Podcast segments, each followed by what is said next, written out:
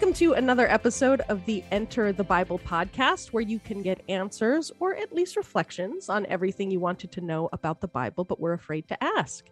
I am Katie Langston. And I'm Kathryn Schifferdecker. And today on the podcast, we have a wonderful, delightful guest, uh, a good friend of both Kathryn's and mine, Sarah Hinlicky Wilson. Sarah is the associate pastor at Tokyo Lutheran Church and she's a systematic theologian. She's an author, an ecumenist, a publisher uh, at Thornbush Press is her uh, new independent uh, Christian press, and we are just delighted to have you with us, Sarah. Welcome. I'm so excited. I love podcasting, and I love podcasting with my favorite ladies. So, and we should mention that Sarah has her own podcast. Oh yes, Queen, Queen of the Sciences. So head on over there for more uh, theology delivered in a really accessible way. Yes, I listen to it every week. So it's a, it's a favorite. Um, so today on uh, the podcast, we have a listener submitted question. And again, listeners, you can submit your own question on our website at enterthebible.org. At the very top, there's a little button that says ask a question. You click that, it takes you to a form. You can submit it anonymously if you'd like, and we'll try to answer it uh, on the show. We do read everyone that comes in and try to answer as many as we can. Uh, and I was personally pretty moved by this question, so I'm I'm I'm excited to be able to talk about it. Um, our writer says, "Hi, I'm a believer and I love the Lord, but lately I feel so disconnected. I feel nothing. I don't know where to start. I'm reluctant to start because I never follow through. Where should I begin? I want to be victorious this time in completing what I've started. Thanks for your time.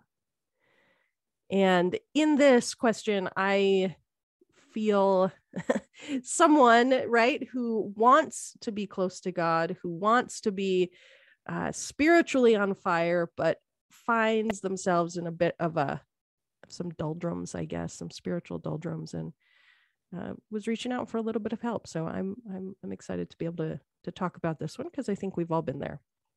Yeah, I think, um, yeah, thank you for your honesty, the listener who uh, submitted that. Uh, as Katie said, I think we've all felt this at times. So, um, so Sarah, what should we do? what do we do when we feel disconnected and we're discouraged and we want to start, but then we don't want to start? Yeah. And we don't want to fail again. What do we do? Yeah. Yeah, I've been there too, listener. Uh, if you're out there, uh, there are times when you're just really dry. And um, so ideally, you'd have a pastor because that's why we actually have living pastors and communities because that way, I mean, every there's like these trends and patterns that are common to all of us and yet each story is really unique and individual. So all we can really do is pick apart here what you've said and try to like kind of get behind the story and reconstruct it. So i'm going to do my best. I might be getting this you know wrong in some ways but i hope that um, at least you take some encouragement from this and others who are in similar positions can as well. So I guess the the place I'd, I'd start is to just say this person sounds to me like a victim of American religion. um, American religion is has a fascinating history and there's a reason why it turned out the way it did, but it can be really damaging. And the first observation I'll just make is that the main the main noun subject, pronoun subject is I. Mm. And so implicit in that is this idea that it's up to you, listener, you're the I here. It's your problem and you have to fix it. And you've probably gotten that from American religion and American culture, which at its worst is hyper individualistic and isolates people and makes it seem shameful to need other people's help. Now, I'm not anti, you know, individual or anti, you know, following your own calling. I've seen other cultures where the individual person is totally suppressed and submerged in the in the collective. But American religion and culture tends to go to this other extreme at its mm. worst, which just is, makes you so alone. And then if you fail, if you don't generate the right feelings, religious or otherwise, or you don't, you know, claim the victory for yourself, then you know what do you do it's shameful to admit to help so i guess the first thing i would say is it isn't about the I. um, you are a Christian. You've therefore been placed, first of all, in a relationship with a God who loves you and chose you and called you. And He is the active pronoun, noun, subject of every sentence. And then, secondly, that Lord put you in a church, like whether you like it or not, or know it or not. if you're a Christian, you are part of the church, which means you don't have to do any of this alone. So that I guess that's the first thing I really want to emphasize, both as a little like pushback corrective, but also some encouragement to not feel so isolated yeah. yeah. i think that that's really helpful. Uh, when you said uh, god put you in a church and that's good news and bad news i've had some good news churches and some bad news churches myself so. Yeah because sometimes you know it would be really nice if it was just jesus and me but i have to deal with you right? Not you thanks a lot kathryn. Sure sure i see how it is. And you have to deal with me right? Like right. that's that's yeah that's that's an issue. But at its best or even at its imperfect uh, state the church is a gift right? Uh, together we are the body of christ. And so i would just echo what you said so that hopefully this person has a church has a pastor has a community that can support uh, her in her um, in her time of dryness or uh, the dark night of the soul right? That's often the phrase used. And and i would also add that saints through the ages have felt this as well right? I mean everyone for you know martin luther mother teresa right? I, I remember after mother teresa died and and uh, her diaries were mm-hmm. discovered or read you know and there were these these reporters who were like um, you know, I can't believe that she that she doubted, had times of doubt or despair, or, you know, and it's like, no, that's that's encouraging, right? That even mm-hmm. someone who's so saintly, who's so giving of herself, who's such a light of Christ, also went through these kind of dark nights of the soul, right, where she felt disconnected from God. Mm, so you're not alone. You're not alone. Yeah. I want to share a couple of things um, from my own experience. So, on the one, I, I, absolutely agree with everything that you know, Sarah and Kathryn, what you both said about finding a church, and also having had an experience in some abusive churches. I would say, find a healthy church. Yes. right? Yes. So, any like a, a church that's coercive, or a church that is like shamey, or a church that's oppressive um uh you know we're totally success oriented that only wants religiously aspirational and successful people to be part of it right? Yes any of those things like like you know run run away um and and and find a and find a seriously find a healthy community because yeah yeah yeah. because we can be badly damaged in unhealthy or oppressive churches. Mm. um and and so i say that coming from my experience right as a as an ex-mormon person. Um but but the other thing that i i want to if i may just share a story like share a personal story from my life. So i came out of a not so healthy church and had a lot of um you know shame and anxiety and kind of negative um associations with church felt bad about myself a lot didn't think that i was like living up to things wasn't worthy of the blessings of you know the presence of the holy spirit or god's blessings in my life.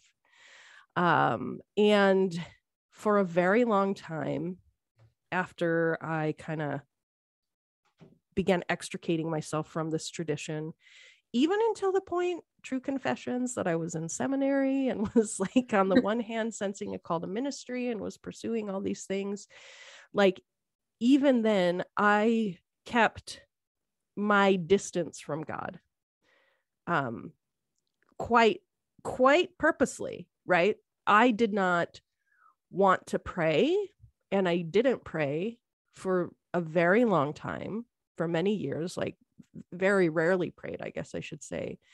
Um, I think because I was worried that, you know, God wouldn't be gracious to me, but would go back to being the mean God that I'd grown up with. And so I didn't want to get too close. Um, and what, and then at a certain point, something changed. And it wasn't anything that I did or didn't do. There was just a moment over a, a, a period of, of a few months where things began to change. And all of a sudden, I felt as if I was being drawn into prayer.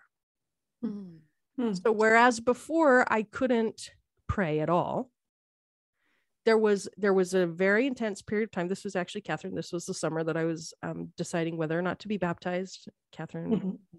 Baptized me here. But- So it's a book. Sarah published it. So there you go.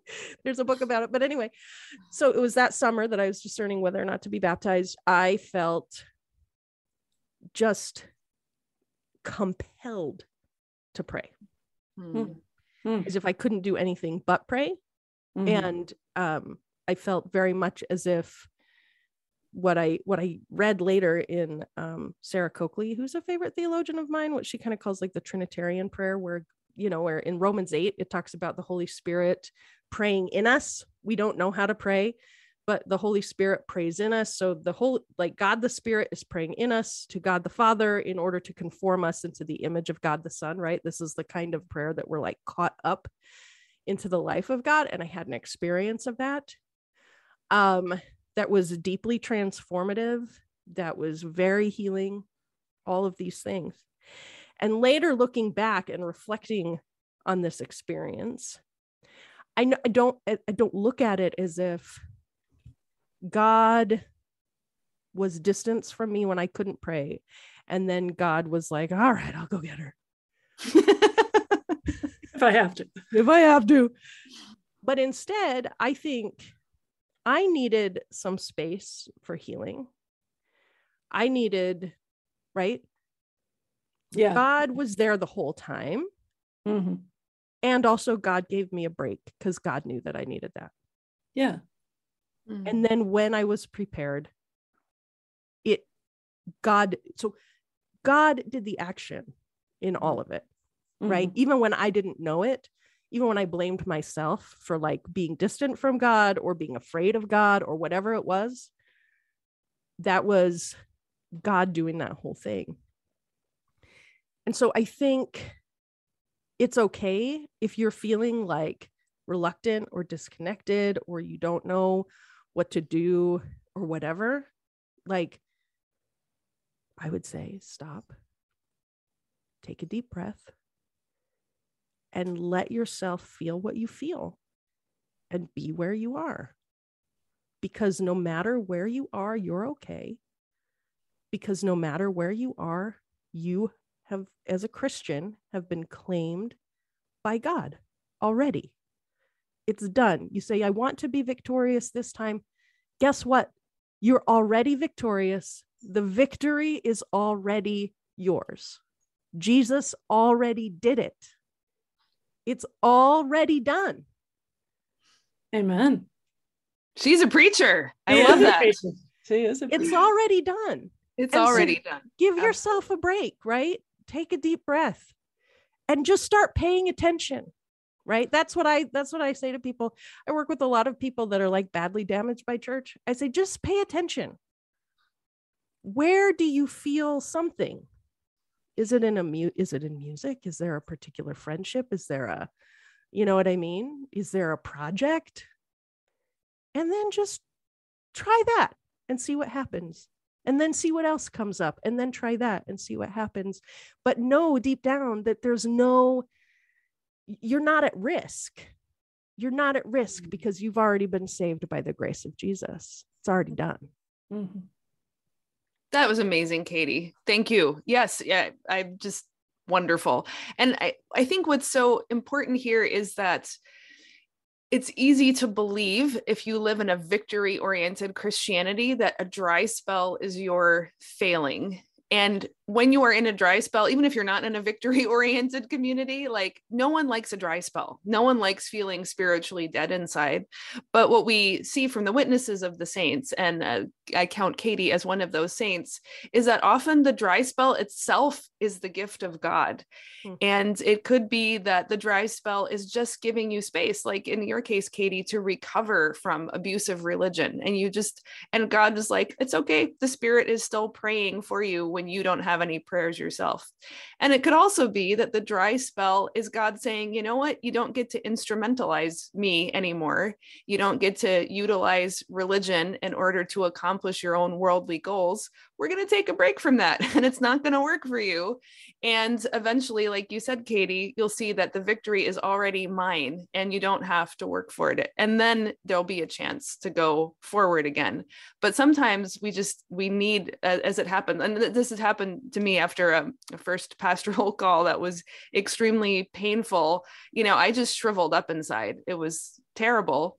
Hmm. and you know a lot of good came out of that extremely painful experience for me personally i did a lot of growing up spiritually and emotionally and just life. and I never ever would have chosen that period of my life, but it was something that, you know, they intended for evil, but God intended for good, you know. But Joseph only discovers that in chapter 50 at the long end of the story, not in any of the previous terrible situations of being betrayed by his brothers or sold into slavery or in, in prison when he's, you know, unjustly accused and so forth. So, um, yeah, it's probably the last thing you wanted to hear, dear listener, but bless God for the dry spell and just just wait. It will be okay. I that yeah, beautiful testimony, Katie, and and great advice, Sarah. I I want to add. Uh, so I have not had that experience of being oppressed uh, by the church, or or which I thank God for. I, I, mean, I did grow up in a church that doesn't ordain women, so um, maybe I understand a bit of that. But um, but I I have by and large had really good experiences with church communities. And I think about um, a story that was told me about some uh, a faculty person, a, a, professor here at Luther Seminary where I teach, uh, who went through this kind of dry spell too. And I, I, don't remember his name. I don't even remember what he taught, but he survived World War II, right? And he hmm he was in Europe. He, he came to the United States after World War II. He survived World War II and never lost his faith. And then, you know, as happens, his wife died uh, hmm. in, in older age, right? Uh, and that's what that's what pushed him into that kind of dark night of the soul, right? Where he where he um, he lost his faith or felt like he lost his faith, and he went to the president of the then president of the seminary, and he said, I don't think I should teach theology anymore because I've lost my faith. And the president said, You're still going to teach. He said, You're going to get through this. And, and if you can't believe now, uh, even if you can't believe now, the community will hold you up in prayer until you can believe again. Right. Mm-hmm. So it's that at its best, right? At its best, the church community can be that, that kind of walking alongside and praying for and supporting those who are going through this kind of experience until they can believe again, until they can feel again. Yeah. Now, again, it's faith is given as a gift. The victory is already ours through Jesus Christ, as Katie so beautifully said. Um, but that, you know, until we can feel that again, then the community is able to, to walk with us in that time and believe for us and with us. So at least that's the hope for a church community. Even acknowledging that churches are made up of sinful human beings so it doesn't always work that way. But we uh, we like to talk about spiritual disciplines as well. It's not mm-hmm. something that uh, lutherans in general have traditionally talked a lot about but but it is during these times too where where prayer if you're able to pray even simple prayers you know uh, where scripture reading, where um, you know meditation, where worship, uh, uh, taking the sacrament, you know, the sacrament of Holy Communion, where these things can sustain us in these dry spells as well. So, well, thank you for uh, listening. Thank you for your your testimony, Katie. That was really beautiful, and thank you again so much for being with us, Sarah, and for your uh, wise insights uh, into um, into theology and the life of faith uh, and our relationship with God. Thanks for listening to our listeners. Thank you for uh, to the to the listener who gave us that beautiful question. Um, You can get uh, high quality courses and commentaries and resources and more podcasts and videos and reflections at enterthebible.org. Uh, be sure to rate and review us on your favorite podcast app and share the podcast with a friend. Thank you for joining us. Until next time, God bless.